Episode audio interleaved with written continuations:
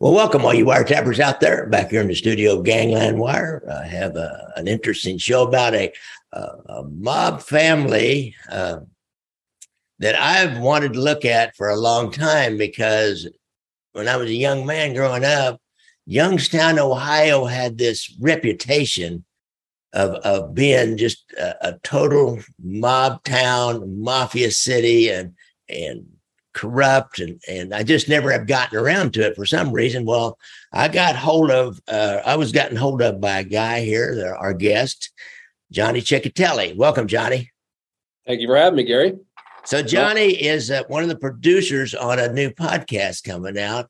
I believe it's going to be like a limited series podcast. It's not going to go on ad infinitum like I do, called Crooked City, Youngstown, Ohio. And it tells a lot about mob life in Youngstown, especially from the 60s and 70s on.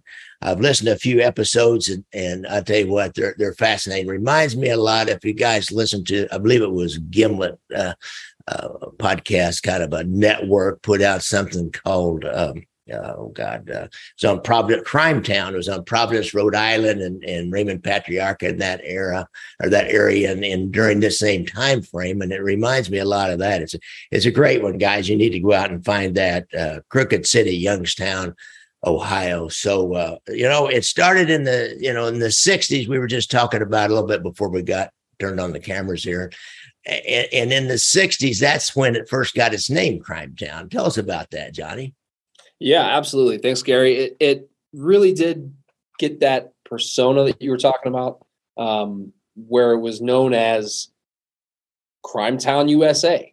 That was the name, the nickname given to it by the Saturday Evening Post. And the early 60s, it was John Kobler, this reporter that would come here and stay here for, days and weeks. And he would meet these guys, and he would go to the Purple Cow downtown, or he would go different places and mingle with cops and crooks and write the article. And he wrote a pretty big piece called Crime Town USA. That was a cover story for Saturday Evening Post. So ever since then, it kind of had that reputation and got that name. And, it's interesting that, you definitely brought it up earlier. The show that we just produced, Crooked City, would have been called Crime Town in any other, incarnation. Right. Mark, one of our producers, or our main producer on the show, Mark Sperling, who narrates Crooked City as well, he produced Crime Town, the Providence, Rhode Island show, and they did another season on Detroit. And he actually got the name for that series, I think, from reading one of the articles on Youngstown. And, eventually later on, David Gran wrote another piece called Crime Town in the 90s. And it was Crime Town, the city that fell in love with the mob. And it was, a whole different piece. So that might have been the one that he read. But either way, I'm coming to you right now from downtown Crime Town. Oh, great. What's interesting, I think, as I looked into Youngstown, Ohio a little bit closer, is partly its geographical location. You guys are located about halfway between Pittsburgh, Pennsylvania, which has a Genovese connected mob family, the La Rocca family, maybe the last iteration of it, and Cleveland, which had its own family. It was a variety. John Scalish was the boss there for a long time. And I think Angelo Lonardo, who went all the way back, his relatives were some of the founders of the mob in Cleveland. So there's this long mob history within 50, 60 miles on either side of it, two kind of major families. So Youngstown's caught in the middle. That should set up some interesting conflicts right there. Yeah, and Youngstown was unique because, you're right, it was so close to these two families, and it wasn't run by either one of them in the beginning. It wasn't. It was wide open. The city was known as being wide open. That was kind of what gave it a little bit of the Crime Town mystique, was the guys would come in from Buffalo and, Pittsburgh, Cleveland, Chicago, Detroit. They would come set up shop in Youngstown. And they didn't have to, it wasn't one family controlled it back then, back in the 40s through the 60s. It really goes back You mentioned the families out of Cleveland and out of Pittsburgh. Lonardo really, and La Rocca, yeah. Yeah, there was even Licavoli. Jack White Licavoli had a large presence in the Youngstown area through the 40s and the 50s before he became boss in Cleveland after Scalish passed away. Licavoli had a big presence here in the Mahoning Valley and right outside of Youngstown, Warren, the neighboring county, Trumbull County. That's a part that kind of gets overlooked too, is Youngstown's a small city, relatively small city, to have such big mafia presence, right? And it's the metropolitan area that surrounds it, the little townships and districts and unincorporated spots throughout all those years kind of fed into the love of the mob as well, and were very corruptible. And the whole area as a whole became this crime town area, almost bigger than Youngstown in a way. But it's very unique. It's an interesting story. I've been trying to tell it for about 20 years now, and to finally get this podcast out there is really good, and it's been well received. It's one of the prouder moments, of things that I've done. So cool. Now, Youngstown, Ohio, to me, is kind of the poster child for the Rust Belt cities, as steel and coal kind of fell during the 70s. And you had all these working guys, a lot of union guys, a lot of blue collar men, and gambling and drinking is huge. I was one of those guys my first 7 or 8 years of life before I became a copper. I was a union guy, and I know that life. And gambling and drinking is a big part of it. And the mob likes to be around a lot of men who like to gamble and drink. And that was part of the attraction, I would say. A big part of it, why it was able to thrive in Youngstown. Youngstown is a melting pot of a lot of different immigrants, European immigrants especially, from all these different countries. And that was kind of one thing that everybody shared in common. Was everybody liked to gamble that came in from the old country, from wherever they came from in Europe. We had 4 major lottery houses throughout the 40s and 50s that battled for control of the numbers. And in Youngstown, they had a unique name for the numbers. We called it the bug. And so instead of a lottery house, you call it a bug house. Mm-hmm. And your bug runners and the numbers runners and all that. Eventually, it was the Greeks actually had the biggest operation. There was Italians, there was Croatians, and 2 brothers that ran an Irish house. And eventually, the Italians took it over. By the end of the 50s, the Italians kind of consolidated the bug in Youngstown, and they showed that they weren't afraid to bomb the competition. And we had about 80 unsolved bombings throughout the 1950s. So that also led to the city's kind of sinister nicknames. It was another one, Bomb Town, because like I said, 80 unsolved bombings throughout a decade is pretty incredible. Yeah. And not all of them were car bombs. There was a few, and Youngstown started to get a nickname, the Youngstown, or not a nickname, a trademark, I guess. They called it the Youngstown Tune-Up, which was when somebody's car got tuned up. That's a good one. And but a lot of them were intimidation, were construction sites, or houses, things like that, just to kind of intimidate people into doing what they wanted them to do. So throughout the end of the 50s, then it became a little violent. The first death of a car bomb, a Youngstown tune-up, was in 1959, and it was a Greek kid. Chris Sophocleus was blown up in 1959. One of the main suspects was one of the Carabia brothers, who was never charged, and nobody was ever charged for it. So after that point, it became very violent in the early 60s. In 1960, one of the local, you could call him a boss because there was no family that ran the town at that point. In the 1960s, they weren't under officially the La Roccas or Scalish's family. Youngstown was wide open, as I kind of mentioned earlier. And the first kind of inkling of that changing was a guy named Sandy Naples was gunned down in front of his girlfriend's house along with her. Mm-hmm. Every night, like clockwork, he would come visit his girlfriend, who was about 15 or 20 years younger than he was. And he was shot down by some shotguns that were stolen from the Canton Police Department. He and his girlfriend. That murder was never officially solved. His younger brother, Billy Naples, blows up in a car bomb a year later. And at that point, his little brother, little Joey, takes over the operation and runs kind of Youngstown for another 20 years or so, 30 years.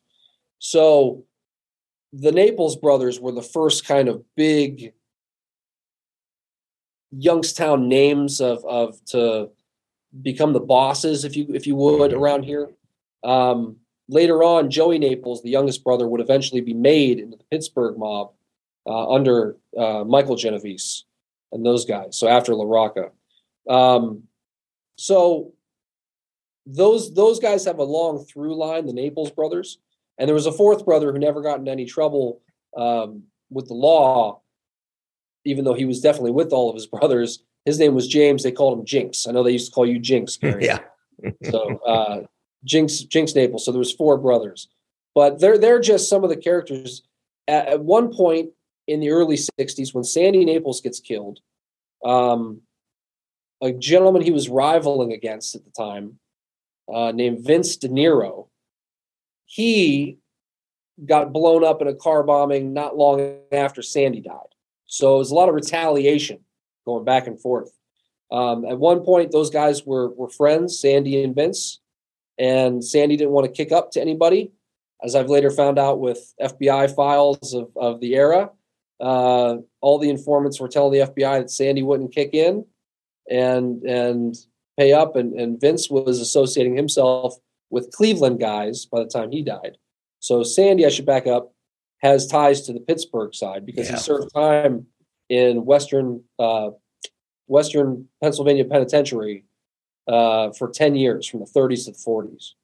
So he gains a lot of kind of alliances with guys from that side of the state line. Mm-hmm. You have to figure Youngstown, you mentioned geographically, we're right on the line, on the state line of Pennsylvania and Ohio. Mm-hmm. So, you know, a lot of people have a lot more allegiances to Pittsburgh and Pennsylvania than they do to Cleveland. You know, that's why you get a lot of Steelers and Browns kind of stuff football season. You know, there's still those divides. Yeah. So yeah, it's this 1960s were rife with back and forth warfare. And I mentioned to you, Sandy Naples getting gunned down.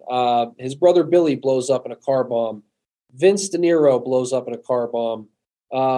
There was some other ones as well around that time, but probably the most notable was, and it's when things began to change in Youngstown, 1962, Cadillac Charlie Cavallaro. Cadillac Charlie was taking Vince De Niro under his wing. He was a big earner, this kid. He was bringing him to Cleveland, to Licavoli, to those guys, Tony the Dope, Del Santer, some of these guys that ran the area and were associated with Cleveland. And so when Vince gets caught up in the back and forth and he gets blown up on a busy market street here in Youngstown, Cadillac Charlie was the next to go.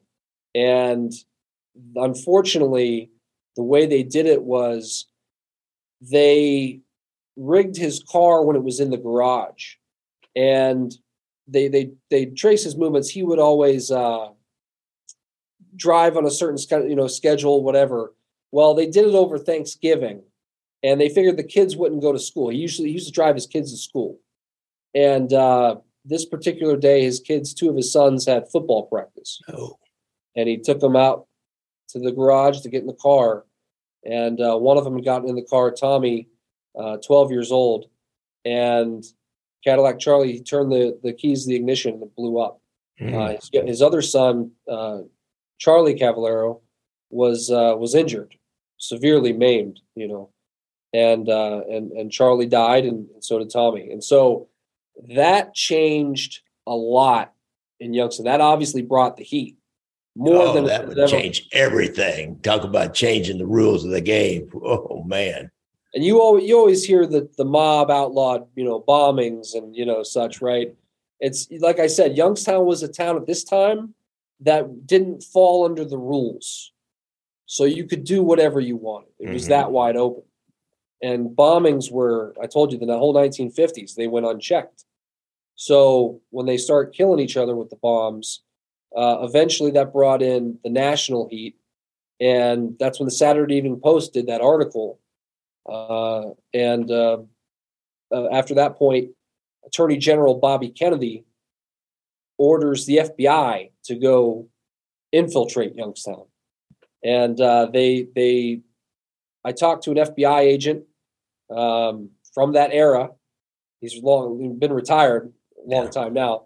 And I forget where he went. He went somewhere down south after he left Youngstown and was a head of a residency out there.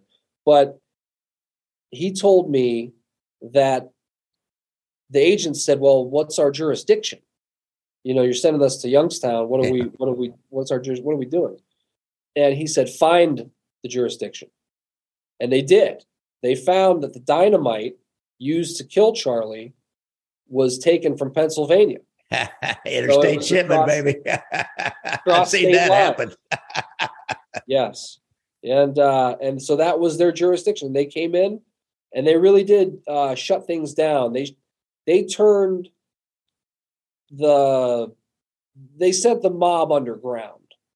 In other cities, the mob has always been underground. Yeah. In Youngstown, it was right out in front. It was those guys, Sandy Naples. Sandy Naples was on the front page of the newspaper, the Youngstown Vindicator, all the time. They actually caught him sneaking out of the county jail to visit his girlfriend. Mm-hmm. And so, they would just let him out and let him back in. And that's it. It was the corruption in Youngstown was unparalleled. Kobler in that Saturday Evening Post has a quote where he says, "The public here expects you to take money," and he meant as a police officer, as an elected official. Mm-hmm. Everybody's palms were greased. So, to have that much kind of corruption and such a deep ethnic background. Like I said, there were Croatian guys getting blown up.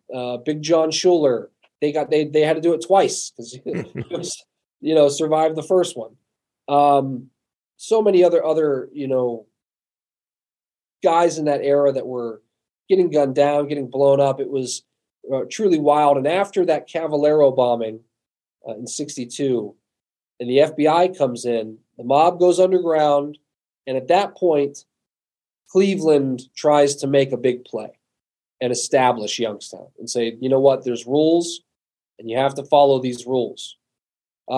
Unfortunately, the Pittsburgh side, Joey Naples, the surviving vindictive Naples brother, I guess, was aligned with Pittsburgh because of his brothers and their connections and Sandy's connection, all that. So it became very tense, and it was like in the Youngstown area at that time, the Cleveland side gave power to the Carabia brothers, and the Pittsburgh side said they had a guy named Jimmy Prado, Briar Hill Jimmy Prado. Briar Hill's an area in Youngstown where the first Youngstown Italians came. It's Briar Hill. They also called him Two Gun Jimmy Prado. You can understand why. He was a lot older than Joey Naples.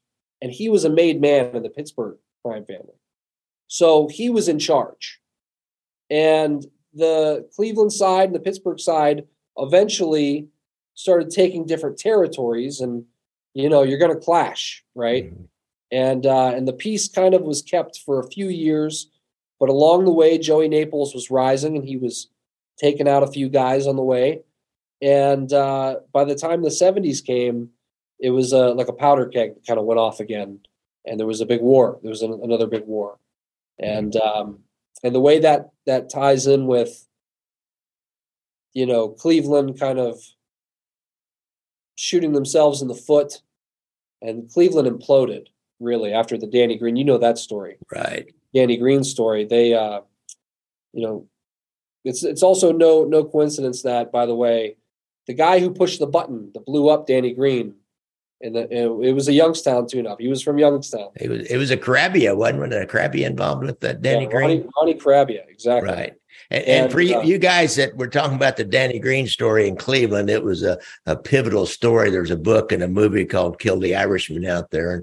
And I highly recommend. Really. This Danny Greene was an upstart union guy, young Irishman that wanted a piece of the action, the bigger action, not just his little longshoremen's union. I think he was, and the mob didn't want to share anything. And they went in like open warfare, really. It was wild until they finally got him with a bomb. And what's interesting about that bomb is they didn't put it in his car. They put it in the car next to his car. It sounds like something they do in Sicily or in Northern Ireland, and put it in the car next to his car and then watch as he got in. And you know, Johnny, you mentioned about the mob not using bombs, but the mob does not want collateral action.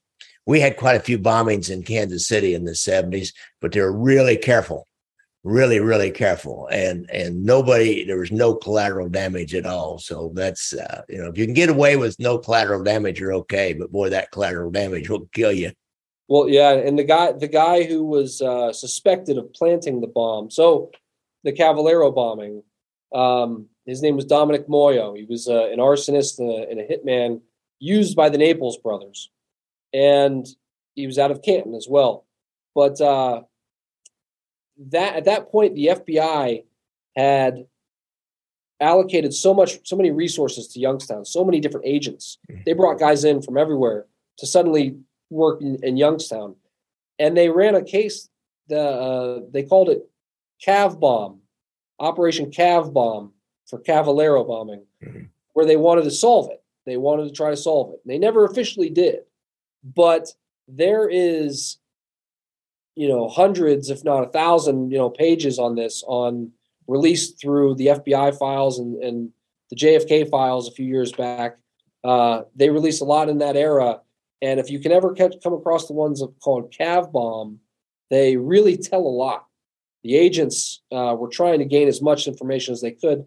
They talked to a lot of different people. Some of them are named. Other ones are obviously just...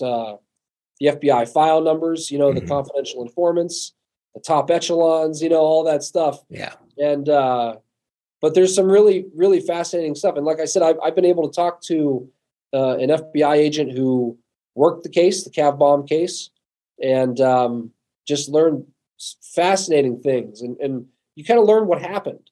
In the end of that story is the mob kills Dominic Moyo, the suspected bomber, and you know, then they move on, and then it was a wash at that point. Joey Naples was allowed to thrive, and this guy was, you know, they found him in the trunk of a car, burned out car with a bullet hole in his head. So they got rid of it. The mob, you can almost say, you know, they solved their own case, and eventually that was the conclusion that the FBI came to, and they considered it, you know, officially solved, even unofficially solved, I think is how they put it.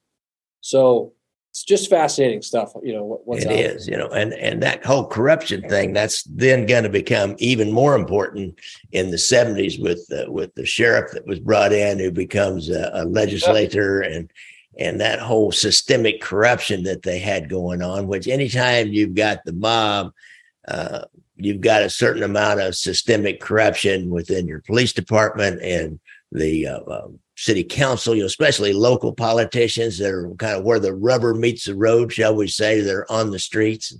And it was so much more open in the 50s and 60s. And it was like in the 60s, it started changing. I guess maybe after Appalachian and the FBI started in on the mob and Bobby Kennedy, they started having these public hearings. Why, that's when it started changing.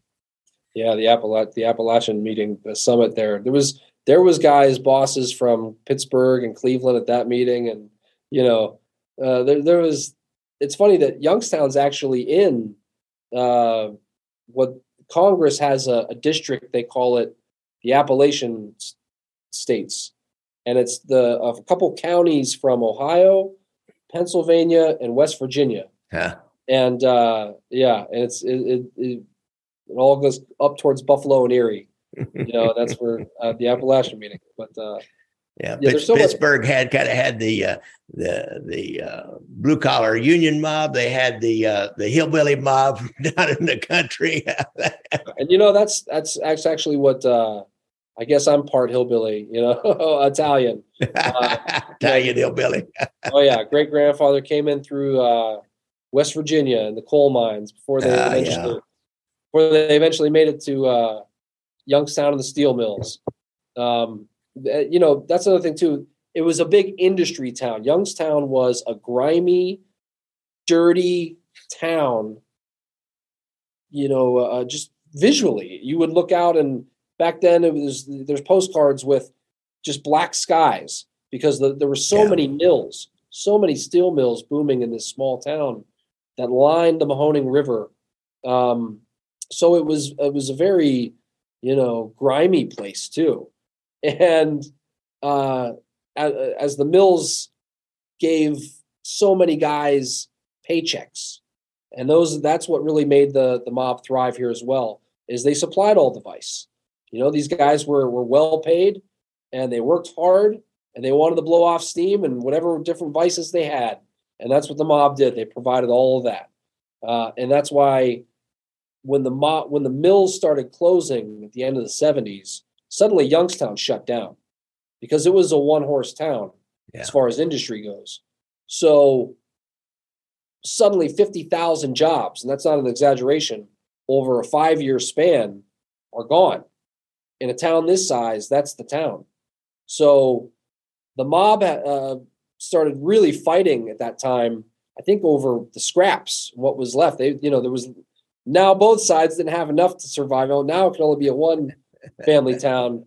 And it all happened right around that time that Danny Greene gets killed, because Ronnie Carabia, who was part of the Carabia brothers that ran Youngstown for Cleveland, he goes away on a life sentence. And suddenly the Pittsburgh side, or the Cleveland side, gets weaker. Mm-hmm. They ended up, one of his brothers, Charlie Carabia, ended up going missing, went to a meeting called by Lenny Strollo, another made guy, Youngstown guy, made in Pittsburgh, under the Jimmy Prado tree. So he gets called to a meeting out there and disappears. And now suddenly, instead of 3 Carabia brothers out there, there's only one. Mm-hmm. And things got leveled out a little bit more.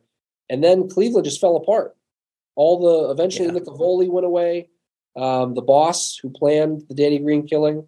That's a whole fascinating story.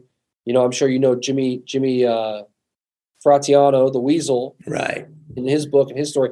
Interesting fact: what finally got him to cooperate and testify, because he was always cooperating with the FBI, but he never. Yeah, Fratianno, Jimmy Fratianno, folks, if you don't remember, was a former Cleveland guy. Grew up, went to Southern California, was a made guy out there, and had connections. He had connections all over the United States, but had close connections back to Chicago, and maintained those connections in Cleveland. He was a deep throat informant. He was a top echelon informant for a while, and then. Go ahead and tell us about his connection to why he got so scared after the Cleveland deal. Well, they finally had him. The FBI finally got him. He was on a boat in Trumbull County, just outside of Youngstown. He was on a boat on Mosquito Lake. Terrible name for a lake here. But they really have not exactly a vacation destination. People still go. Mobsters included, and they had a meeting on a boat, Mosquito Lake, where they listened to conversations from Danny Green's girlfriend, and she set a dentist appointment for him. They had already tapped his phones. They were trying to get him any way they could, so they figured they'd be smart and they'd plan it out, and they'd listen to where he was going to go, and they were listening to. His girlfriend. If you watch the movie, they say his girlfriend's from Youngstown. That may or may not be true. I don't know that. But they were listening to these recordings on a boat on Mosquito Lake It was Licavoli was there. Ronnie Carabia was there. Ray Ferrito, the other hitman involved, was there. Jimmy Fratianno, who was recommended Ferrito for the job, he was there as well. And a couple other guys too, but that's how they finally got Fratianno, is they had him on a murder charge, RICO murder. They finally had him, and he had no choice at that point. And that's why he testified. That's why he said he officially, went on stand against these guys. Yeah. Because he never done that before. At that time in Cleveland, also, the skimming from Las Vegas case called Strawman that started here in Kansas City and, brought Cleveland into it. Milton Scalish, Milton Rockman, Macy Scalish. Macy Rockman, get my Scalish and my Rockman mixed up. They were pals, but Macy Rockman was picking up the skim up in Chicago from Las Vegas, and they got him on the wire. And then Angelo Lonardo, who had become the boss, then they give him a huge sentence for narcotics. And he turns and he testifies all about the skim and anything going on in Cleveland. So Cleveland, it was like a perfect storm. I hate using that cliche, but it was this perfect storm of situations that happened were just took them down, basically took all their power. And he talks about in that, how they were getting those guys Licavoli and those guys were getting their cut. And then as soon as he became the boss, he started getting his cut, and of the Vegas money. Yeah. Skim. So yeah, Angelo Lonardo is actually, you'll hear some of that testimony in Crooked City. If you get that far, whether it's episode 5 or 6, I can't remember right now, but it's called The Younger Guys. And it starts off with his testimony before Congress. They actually, you can't see it because it's an audio only podcast. Yeah. But they had him behind a curtain so you couldn't see his face. Yeah. And it was a big show. And he testified that the younger guys were out of control. You couldn't control them anymore. And it's pretty interesting, funny for him to say that, because as a young man, he actually and his own mother killed a guy outside of a place in downtown Cleveland as revenge for, his father's killing, so I guess the older you get, everyone just has the gripe with the youth. Really? But, we always think they just can't do it the way we did. I've heard that all my life. Yeah, exactly. So you'll hear Ange Lonardo in Crooked City a little bit, talk about some of these guys. He actually solves a Youngstown murder years before it ever goes to trial, a legendary one of a hitman in that time named Joe DeRose. He says they ask him a bunch of questions about this hitman Joe DeRose from Youngstown. He was aligned with a few different people, and then eventually he became aligned with the Carabias in Cleveland. And Joe was a loose cannon, and he had killed a few people. He got out of prison, killed a few of the guys that were money makers for Pittsburgh, and was kind of getting a reputation. And the word got out that he was trying to kill Joey Naples. Okay. Little Joey Naples. So now Joey's a boss, of Youngstown at this point. He's really running the show. And he gets protection. He gets worried, hires bodyguards, gets, they go to the mattresses, right? Mm-hmm. He gets a lot of enforcers to come join him, and he wants to take out DeRose first. So Ange Lonardo testifies. They ask him about this Joe DeRose because he goes missing in 1980. And they ask him, and they said, what can you tell us about Joe DeRose? And he says, I heard about him. I never met him, but I knew both sides wanted him dead. Cleveland had turned on him and was giving him up to Pittsburgh. So he said, I knew both sides wanted them dead. So one of Joe's buddies is a burglar in town, and they start coming after him, trying to get to Joe. They killed Joe's dad on accident. Wow. They shot him, moving Joe Jr.'s car. Okay. They shot him and his girlfriend while walking down the street, or to his apartment. They ambushed him and shot, and he survived that. His girlfriend survived with a couple bullet holes. Mm. And they really tried to get him. So eventually he goes missing. And Angelo Lonardo testifies that his own friend had gotten shot and didn't know, and was trying to get back in good graces with the mob. Mm. And so he sends word to a guy named Patsy Ferruccio, who was a longtime mobster from Akron with the Cleveland family, ended up going to Pittsburgh back and forth. It was he was one of those guys that could go between families almost, a consigliere and around back and forth. But this guy tells Patsy, "Hey, they're trying to kill me. If I get rid of Joe DeRose, will that squash my beef with the mob?" That's cold, man. That's cold. And Angelo Lonardo tells these senators this, that I didn't know Joe DeRose, but I knew both sides were trying to get rid of him. So I told him, yeah, tell him that. And he said, I never met this guy, this burglar. I never, nothing. I never put a hit on him, any of that. But I said, yeah, you tell him if he gets rid of Joe DeRose, we swear. And sure enough, Joe DeRose goes missing. And later, many years later, that burglar was finally indicted for that crime, and died awaiting trial. And it's just crazy stuff. And so, Angelo Lonardo really kind of he was the end of the Cleveland. He was the last big boss in Cleveland. Yeah. And then Pittsburgh took it over, all of Youngstown at that point, and really they had it till the end. Yeah, so. Johnny, this is fascinating. Could you come back and talk again about the 80s, more up in the '70s and '80s when Pittsburgh's taking it over, and what was that guy's name? Strollo, when Lenny Strollo becomes the boss, and the corruption with the sheriff and the legislature, Jim Traficant. Jim Traficant, yeah, he was a character. I listed some of those episodes with him, and they had some quotes from him.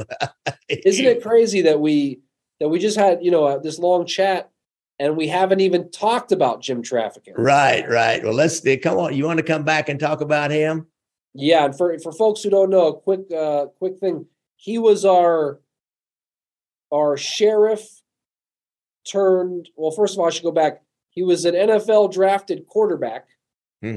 Who becomes the sheriff of Youngstown, Mahoning County, who becomes a congressman, who becomes a convict. So that's his professional resume. But more than any of that, he was an unbelievable character, and I'd love to come back and tell you about it. He was your buddy Ciace, I think is the guy's name in Providence. Buddy Ciace, yeah, he was. He really is the through line of the Crooked City podcast. That's really. All right, we will bring you guys back next week, or probably in a few days. This will be a two-part series on Youngstown, Ohio. The name of the podcast is Crooked City, Youngstown. I have Johnny Chechitelli here.